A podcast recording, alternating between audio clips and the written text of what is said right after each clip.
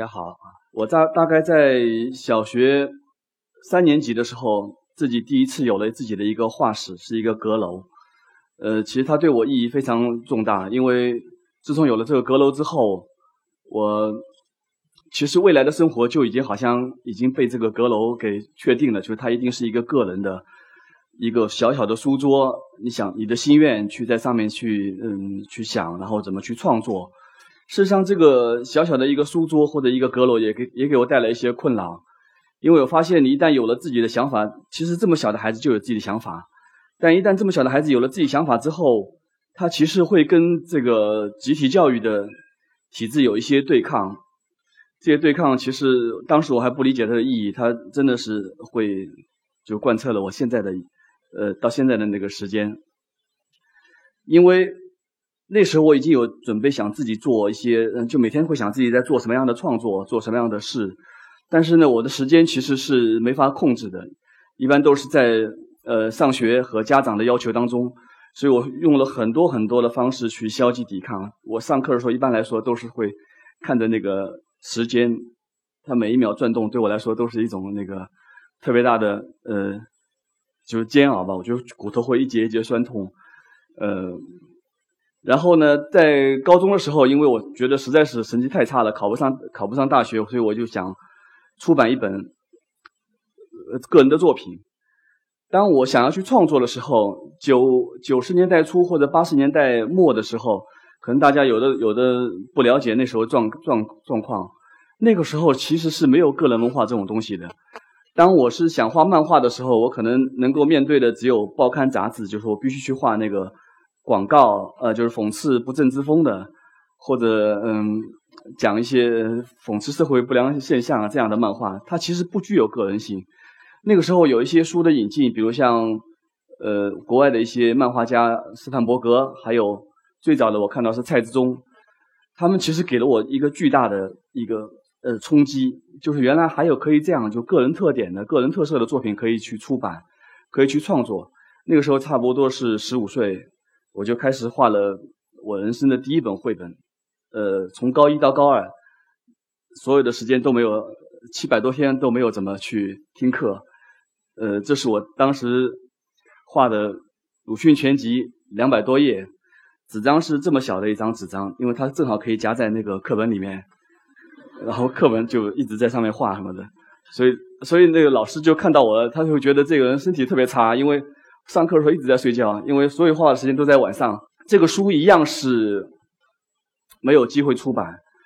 但是我觉得就是挺奇怪的，因为集体文化总是跟个人的创作它非常脱节。在我看来，在那个年代、那个时代，呃，我现在回头看的时候，它其实包含着一种，就是说你个人意识想要去创作，而且非常自然的、非常忠于自己的，就是应该这么做。可是，在集体文化中却。他比较滞后，他没有给你这个机会，所以这个书呃画出去之后，我觉得跑了很多出版社，他们都觉得不可思议，所以他就失败了。其实还有这么厚。九十年代初，其实是一个转型期，那个时候我们的家长都在嗯每天想着是下岗再就业，我们所有的文艺作品里面都描述着一个在就业。或者是农村巨变这样的故事，我觉得我没看到一种文艺会阐述我们当时的心态。我们这些人忽然就从一个集体国有企业或者集体文化中，直接被丢到了呃外资企业去深圳，呃就是做贸易啊、经商这样的事情。所以差不多我一做就做了十年。呃，这个时候十年之后，终于有了一点点可以控制自己生活的能力。因为我刚才说了，小时候想做的时候，其实都在。夹缝里面去生呃去创作，就个人是在夹缝中，是呃老师和家长学校的夹缝中，但是虽然家庭很支持我，但是还是非常的被动。等到在深圳做了贸易做十年之后，才有了自己的自主权，所以我又回到创作中去。就是二十七岁的时候，呃，画了第一本书就是卡夫卡。那个时候，我觉得能够体会、能够体现我的心情的作品，可能只有卡夫卡。这本书呢，也是画在小小的会议纸上面，它其实特别小，就是我在开会的时候画，画很小的纸上面。呃，但是那个时候我已经下定决心，就说既然以后就不能画这么小的纸了，一定要有更大的画室。而且既然已经长大了，就希望嗯再也不要失去，就说呃自己的画室，就一定要开始坚持下去。那么那个时候，除了创作卡夫卡以外，我还发现有一种东西在中国特别缺，大概是在二二零零零年的时候，那种东西叫做绘本，也叫图画书。嗯，当时是没有这样的书的。当时在二零零一年的时候，连书里面的夹了彩页，它都是算为奢侈品。绘本这种类型，它一会三十多块钱一本，然后又印印包、印封面，然后只有几页图，对当时来说是奢侈品中的奢侈品。呃，但是我觉得很奇怪，因为我觉得在国外看到很多这样的书，但是国内完全没有。可是那个时候我已经觉得这样的书可以去创作出来，就是想做这样的书。做完之后，做了第一本书，到处去跑出版社，出版社看见我就躲起来了，因为他们觉得会说那个阳春白雪的人又来了，因为这书在他们看来是不可能出版的，还是整个出版文化，我觉得还是停留在一个市场，就是他以前经历过的市场的一个状态中。对于其他创作者来说，如果一本书你做出来出版不了，你可能就会不会再做第二本。这个对我来说是最痛苦的事情。我觉得我千万不能够因为已经十年花在，呃，就做别的事情上面，千万不能因为别人不给我这个机会，我就不继续创作。所以我就换了一种心态，说啊，如果这本书出版不了的话，那我就做的更多一些。没有一本书是当时可以出版的，呃嗯，但是我就拼命的做，就是做一大堆作品出来，就放在抽屉，然后就给人家看，嗯，大家就见我更多了，是吧？嗯，大概这些书，呃，花了三年时间做了很多这样绘本。我这边展示的还是非常少，其实它会更多，呃，超过几十本，甚至五六十本。嗯，那个时候，呃，出版机会一样是没有。等到差不多这些书创作完，在抽屉里放了三年之后，有一家台湾的出版社来找我，他跟我说，呃，他看了我的插画，他就跟我说，你其实可以画一些插画嘛，但是。他想跟我说的是，国外有一种新的类型叫做绘本，你有没有了解过？他说你可以去了解一下，你可以做绘本。我就把抽屉拉开给他看，说全部是绘本啊，你要哪本？然后 就就嗯嗯呃呃，当时第一本就是还是小石狮，就在台湾出版了，然后当年也获得了成品书屋的十大好书，我就有一种嗯。苦尽甘来的感觉，但是在国内还是没有机会出版，所以又隔了两年，国内的环境变好了，就是大家会开绘本的会议，然后也把我请出来，请出来之后，我有点感觉好像，啊，原来这个还这么热闹，就是，呃，就是已经感觉已经有自己的平台了。可是呢，我觉得个人创作和独立创作最宝贵的部分就在于，呃，它是。个人的声音，个人的愿望，个人在这个时代这个点最想做的事情，他最忠于忠实于自自我。我觉得每一个国家其实真正的文化发展都是靠那些个体在民间的个体，因为他们最敏锐，也也能最忠于自我，所以他们也能够嗯最好的反映的时代。那么，但是有有一个朋友问过我说，创作这些书，你的创作力来自于哪里？就是创作的呃愿呃灵感来自于哪里？我我经常说，创作其实有点像我以前做贸易的时候那种心态，就是说，我我我跟他这么比喻说，如果你是一个职员，呃，如果有一天忽然让你做经理了，部门经理，再忽然让你做总经理，虽然你不能胜任的时候，可是你的眼光对整个公司的整体的看法啊，对对市场的判断都会有自己的想法，这就是灵感。这就是有非常大的，就是你对整体的了解，你要做什么样的文化，这个时代文化缺什么，就像我做这个创作一样。那个时候我觉得最大的特点是全盘的西化，特别的崇洋媚外。你看我第一本书是卡夫卡，是特别的欧化嘛，所以就会很多人赞赏你。当我一旦画中国的东西的时候，在零零年呃二十二零零零年初的时候，他们会觉得你真的很土，呃，画家也不太愿不太愿意再跟你做一些合作。但是你那个时候已经敏锐的感觉到，呃，中国的文化一定要被被重视起来。呃，另外就是所有的书店里面有一些小名著，就是名著类的书籍，其实都是西方名著，从来没有介绍中国的。我也做大量的那个西方名著，呃，中国名著的。然后做完之后先先放在书架里，等几年等出版机会。所以就在那个时候，你会看到我有一个通盘的意思，就是比如说，我这个文化应该到这个点，应该有什么样的新的东西出来。那么，个人文化其实最难的部分就是说，你人在小职员的位置里面，可是你想的是总经理的事情。呃呃，其实就说人在谷底，但是你要站到这个高度，这个我觉得是最难克服的。这个我用了很多的，嗯，很多的方法，让自己能够坚持做这些书。通常是麻痹自己，就说我会觉得，哎，你一定要专心到创作中去。那个时候，如果有别有的朋友特别好心的给我提意见，说你现在做这些书是不合适的，我真的会生气，就特别的呃呃拒绝这些东西，然后可以把它们做完。嗯，所以当这些书做完之后，也可以出版了，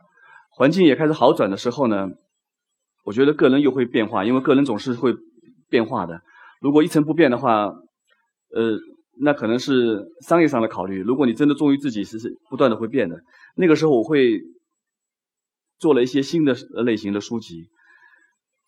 呃，我听的那个是是一个文化比较的一个性质，就我听的音乐很多是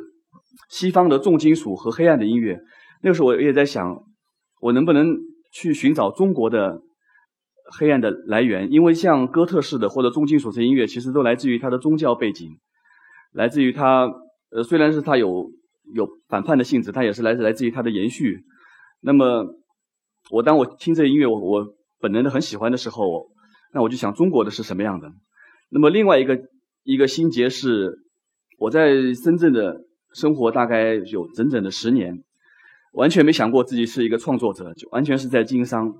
那个时候我真觉得是个人是完全迷失了，但是根本不自知的。我说真正的可怕是，你做事。你经商的时候是内心里面是没有一个底线的，只是为了经营，只是为了获取。然后你心里的黑箱，你是也是看得到。而且做贸易经常要跑香港接贸易公司，剩下的工作呢会去深圳的郊区。九十年代的深圳郊区，现在在我看来还是非常的混乱。呃，我这么说其实很抱歉，是。特别的肮脏，就是大家随随地丢东西，然后抢劫事件不断的发生。对我来说，嗯，我其实也遇到好几次那个呃威胁，就生命的威胁。我有一次跟一个特别我特别崇拜的一个作家，我想跟他一起吃饭，其实我只是只是想嗯请他吃饭，想向他学习的。但是他在现场就跟我讲了一个故事，他新写的小说是讲一个犯罪的。讲那个凶手是如何杀戮啊，就如何每个细节他的心态。然后本来是我我是很崇拜他的，后来我就很着急，我就说你有没有经历过这样的事情？他说呃没有啊。我说你就不该写啊什么的。其实我那时候一直放不下这个心结。当时他也那个评价我说太拧巴了，呃，所以我觉得这个这些事情我还必须要去经历和度过它，就开始做鬼戏剧。呃，这个故事是我做鬼戏剧的第一本，是《乌盆记》，它里面就记录了一个商人，我有类似的经历。呃，被那个在在客栈的时候，因为漏财了，所以呃店主就把他杀了，剁成了肉酱，放在一个小小的，就是烧烧成了很多盆子，其实是便盆，就上厕所用的那个便盆，然后他就在便盆中。还能够，这便盆就能会发声，它也能说话。它在那个粪水中还会叽里咕噜的说话。从这里面我发现中国的黑暗是这样的。就开始的时候，我讲黑暗的时候，你们会看到我用了卡夫卡。卡夫卡真的不能够解释中国的黑暗，它太残酷，它也没有什么背后的隐喻，它就是现实就是这样。那卡夫卡的时候，包括他形而上的痛苦，其实都是我们在呃美化和诠释他。真正我们社会中遇到的东西，它又又没有信仰的一个阶呃背景，又是很很现实、很真实的场景，所以在这个故事里面，就是完全讲到这样的一个现实场景。那这个故事主人公是如何面对的呢？嗯，他就是用了一种特别的方式，特别中国的方式，就是滑稽。呃，滑稽的态度就是在最恶劣的环境里面，他还能够搞笑，还能够开玩笑，因为他们抱着一个宗旨，就是说一定要苟且活下去。反正现实就是这样的，他就要苟且。其实这个部分对我是很大的一个冲击啊！我就发现原来我们真正要改变的部分，可能是我们内心这个面对生死、面对罪恶这个最重要的部分。呃，当时也是一样，这种书更加出版不了，就说《误魂记》，哎，根本就没人看，就说到现在还没出版。呃，我从那个零零七零八的时候，呃，零八年、零七年年底做了整整三年，呃，做了十本，这我今天只能给大家看三本。呃呃，鬼子母这个故事其实是零八年做的，来自于我在电视中看到一个拐卖小孩的那个呃妇女，她在那个栏杆后面哭，她说最对不起的是自己的孩子，呃，因为她没法照顾自己的孩子了。其实这个故事讲的是小爱，小爱，小小的爱是如何变得特别的邪恶的、罪恶的一个故事。所以她的脸就跟我看在电视上那个脸是一模一样的。啊，还有就是木莲救母，呃，这些这些那个。故事都来自于民间戏剧，呃，还有，呃，还有一些古典古籍中的宝卷变文。我收集了大量的材料，这里面会呃很完整的讲到了地狱的模式，呃，地狱是如何形成的，地狱的我们如何犯罪，其实都在这都在这故事里面。所以这故事我也会，它上面有句话就是说：“阿姆在地狱，我即在地狱。”就是说，如果只要你身边的人还在地狱里面，你还要在在地狱里面，呃，继续的去寻求下去。这个故事做完之后呢，我觉得终于解脱了，因为我觉得每一次创作都是一次愿望的实现。当你经过它之后，比如黑暗也是一样，你只有经过黑暗，你才能把它放下。但是，呃，在一零年一一零年或者一二一一年的时候，我其实开始把工作铺展到更多个行业，比如跟自然科学，呃，跟也跟其他嗯做环保的行业去接触。我发现有一个更大的黑暗，就是社会社会矛盾或者环境的矛盾，它已经到了很大的一个，就是呃很关键的一个时期的时候，它其实比你内心或者是比你人性中的黑暗更大的时候，你发会发现你不会做用黑暗的方式去去做它，你反而会只能用爱或者是用建设的方式。所以我那个时候就开始做一些关于人与人的关系的，像这个书呃叫做《美与怪》。它是讲了很多的人处在一个下雨、一个困境当中，但是里面故事里面其实真正传达的却不是黑暗了，而是他们在困境当中的一个特别有爱的关系。我觉得在故事当中能够把这有爱的关系特别鲜活和生动的传达给读者的话，或传达给孩子的话，孩子会受这个感染的。我每次读一些呃读一些民间故事或者是童话的时候，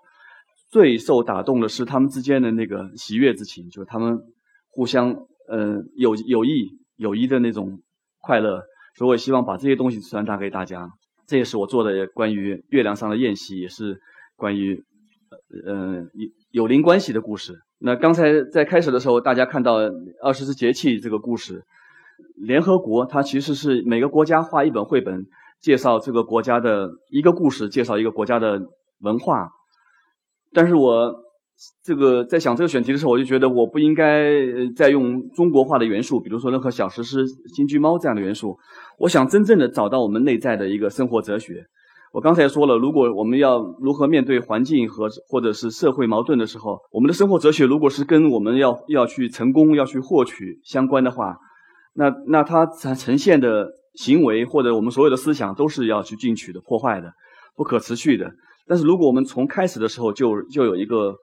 特别跟自然协调的一个一个生活哲学的话，那我们它也会变成我们未来的就是理想，我要实现的部分。那么我们所有的智力都会去为这个可持续发展或者是平衡去做做努力。所以我觉得绘本其实有时候可以给人家一种，就是小孩的时候那他的那个心理建设。那这个故事呢，是从。先从古籍中来，我看了我小时候我们看的那个《千字文》，还有《兰亭序》，就是在《兰亭序》在喝完酒特别高兴，或者做完诗特别高兴的时候，他们表达高兴不是说我今天胜利了那种高兴，或者是些心情放放松那种高兴，他们会先讲仰观宇宙之大，复复察品类之盛，把所有都讲一遍才讲到自己的喜悦。在《千字文》中也是一样，当中国人如何知道自己该什么，如何安身立命的时候，他会先讲。天地玄黄，宇宙星宇宙形成，然后日月星辰，甚至把我们身边所有人的关系、他的家族关系、他的所有的发明全部讲一遍，才会落到自己。当你落到自己的时候，你发现自己处在这关系当中的时候，你自然会找到自己如何安身立命的一个呃呃方式，因为你会不会把自己视作一个独立的个体，而是整体世界的一个部分？因为这个故事讲节气嘛，自然其实离我们特别遥远。呃，我们要去看自然的话，可可能要去旅行才能看到有自然。但是在城市中，其实也有自然的，也有节气。那么从哪里开始呢？我就会让这个故事开始的时候是会让大家想象自己是一个不是自己，而是一个泥土的小人。在冬天的时候是寒冷的，是身身体里面会听见自己要结呃冰雪开始融化的声音，然后身体里的植物开始长出来，呃会很痒，跟身体冬眠的动物也会在里面滚动啊，然后。这个时候又开始生长、行走，越来越多，吃下一个种子，开始从头上长出，长出更多的植物出来。然后大家又聚在一起，到立夏，每一个故事都是从内在感感受开始，让所有的那个读者去从自己的内身体或者内心去感受这个故事，直到大寒那一页，其实跟第一页是连起来的。如果我们想继续看见这个故事，我们就从头开始。当我自己做完这故事之后。我的感受是，每每天我出去都会看一下那个天气节气在我身体上的感受，这个是我自己获得的一个收获。其实绘本又称为图画书，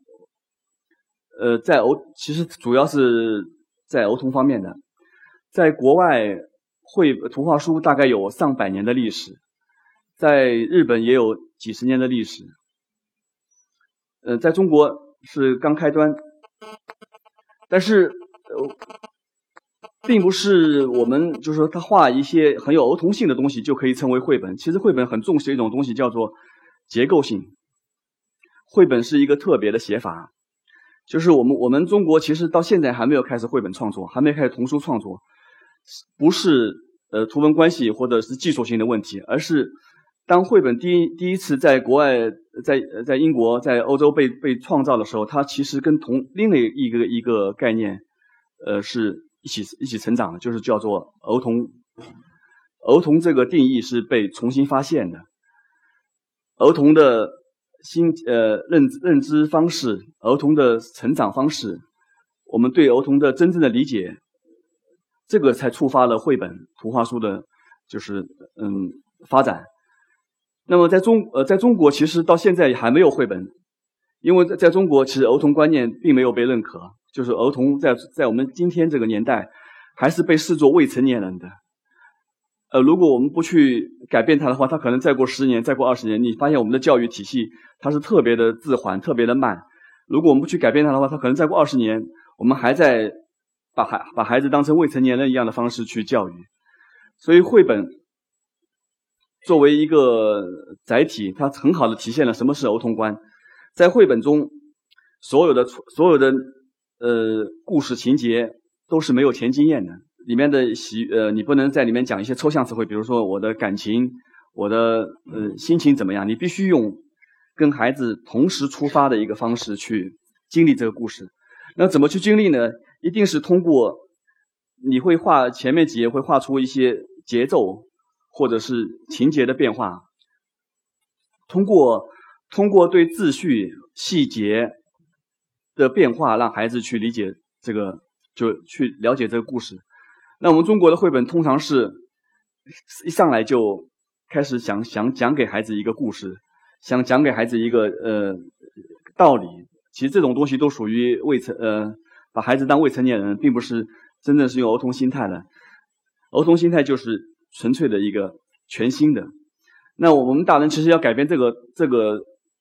就是改变这一个认识特别困难，因为我们从小都是，呃，太早的就进行未成年人教育，然后长大又是越来越成熟。呃，比如说一个故事里面要很有很有趣的幽默感，在儿童看来，在儿童的书里面必须是几个场面环境的变化，让孩子觉得很有趣。但是我们大人通常是对某一个概念的反讽或某一个概念某个概念的反省，这这个部分就会觉得是非常好呃幽默和好笑的。那我们所有的文学其实都是对人生或者对反思反省。那我们真的要进入到儿童状态，必须去了解儿童的认知状态。我我在研究绘本的时候，我我是一一定会把那个呃我的真正的问题推到最最最初最本源的时候，我在想，当我们没有没有知道就没有自我意识之前是什么什么样的呢？没有自我意识之前，其实没有记忆，因为我们不记得两岁之前的事情，因为那个时候并没有自我，所以我们也因为所有的记忆，所有的所有的场景记忆都是围绕着我这个参照点才产生的。其实我才是我们第一个语言，就是第一个去建立的语言。当有了我之后，才会有呈现语言的绘画、各种艺术、各种记忆场，然后社会关系才会产生。其实一个小孩刚刚进入世界的时候，他最本能、最原始的状态、最思维的本貌，他就是通过观察秩序变化。当比如说我是一个刚有了自我的人，我进入这个地方。那我肯定会注意到前面的人，就你们跟我的秩序。当你们一旦改变之后，小小孩很很容易哭闹，因为你发现前面的人一旦改变之后，小孩就马上就会哭闹，因为他找不到那个自我，他的自我是马上要通过前面的、通过面前的东西参照点去去确认的。但是这些东西呢，其实是非常宝贵的。这些东西我觉得一直一直一直觉得是思维的一个真正的本貌，是学习方式，在八岁以前都应该受保护的。等到八岁之后才应该进行，呃，教育。我们应该在八岁之前都是保持孩子自我探索的这个这一种方式。那么，那可能大人会觉得这个太慢了，所以他们就说：“哎，你你不要自我探索了，就直接直接告诉你一个道理，直接告诉你一个定义，这是什么，那是什么，你是谁，别人的关系跟你只是什么样。”这样的话，他就会迅速的把把我们自我探索这个方式切断。一旦切断之后，呃，后果是我觉得。呃，不是不会做绘本，可能是一个小小的后果。真真真的不会，我我很难去。我我在那个大学教课教了有八年，我一直想教绘本，但是我很难去教会他们。呃，我觉得这里面首先是我们我们所有人太成熟了，有有就是成熟心太重了。另外一个，其实这个这个自我的思维一直没被发现，因为大学生从他呃四岁开始，从他读幼儿园开始就被切断了，说大人就会跟他说你该做什么，不该做什么。然后一直被切断，一直一直切到大三的时候，我经常有时候教大三，那个时候他们，我才跟他们说，你们现在可以有机会自己去创作了。但他们每一次的那个自自我探索空间，其实都被是被被切断的。所以在当他们去创作的时候，其实找不到一个自我的思维，自我的思维应该从早就保持的。所以，儿童这个儿童这个阶段的呃缺失。讲起来好像也不那么重要，因为我们童年总是会失去的嘛，总是反正会会会没有的。但是我觉得我还是特别的觉得这个特别重要。我每次我想到有那么多孩子在幼儿园在课堂中呃去被迫的学习，我就觉得好压力好大什么的，但是我我们也不能做什么，因为这个集体文化就是那么的根深蒂固，不可改变。所以我们就会想做一些好嗯比较有趣的绘本，用儿童的呃思维方式引入的绘本。其实国外的绘本都是这样的，但是我们中国绘本全是教育式的。呃，如果我们从头想起的话，这种童年童年最本真的思维本貌，其实会贯穿我们一生。到今天我在学习呃事物的时候，呃学习一个知识的时候，都是用。对他秩序关系的理解，对他对每一样事物关系的对比去分析，这个是一个，就是嗯最初的一个，也是会贯穿我们一生的一个思维方式。所以我还是希望将来可以做更多。就我刚才说，我经历了很多创作，有成人的、黑暗的，希望未来可以做。童书，因为之前有一个也在这一期讲过的，我特别尊敬的一位呃前辈，就是黄永松老师，他也说过，我们在在交谈的时候，他他跟我说过，儿童的工作是最重要的，但是我可能一直没放下，然后就这是随便聊嘛，他就说你有没有决心放下做儿童的工作？我我现在有点觉得，应该儿童工作是最重要的，也是我们这个，也是我们对未来的一个。做的一个努力啊，嗯，希望将来可以开始从事童书方面的工作，就是真正的、完全的，呃，谢谢大家啊。